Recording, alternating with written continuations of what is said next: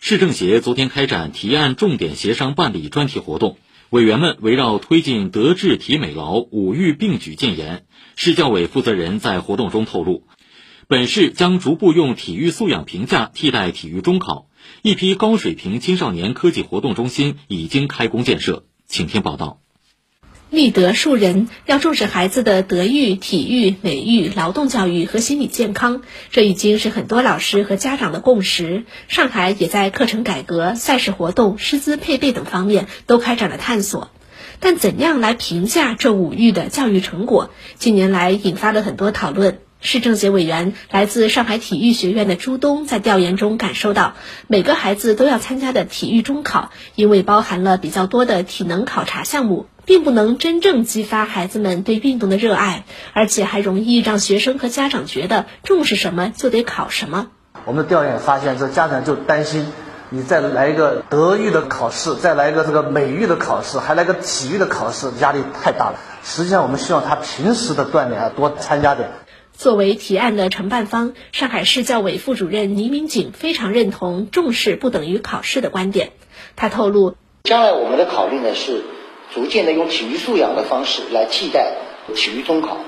然后把体育素养的这个方案呢纳到我们高校招生当中去。它的特点就不是用集中考试的方式，更注重平时的体育的素养这样一个一个大的方向。这块的话，除了基础教育以外，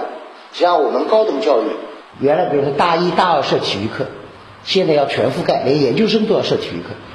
科技教育的提升和评价也被多位委员提及。市政协委员鲍英金提出，和体育艺术类相比，科技教育的专业师资更少，学生能够参加的科技活动也不够丰富。比如讲，在基础教育阶段，一些自然学科、初中的一些科学的学科的必修课程，基本上都是兼职的，他没有专职的老师。那么校外教育机构其实数量是不足的。现在上海呢有一百五十多万的基础教育的学生，现在校外机构全市大概就是二十多所。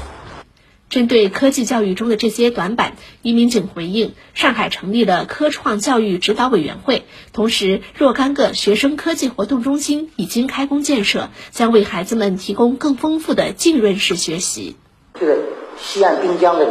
有一个上海市的顶尖的一个。科技的活动中心在齐河滨江，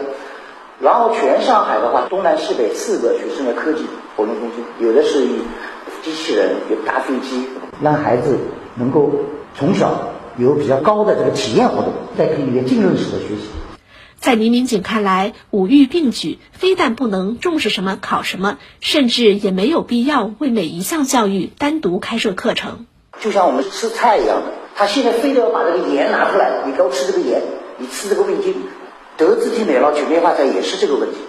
呃，我们反对这个说要强调心理健康教育，就配心理老师上心理课。我们发现这条路走不下去了，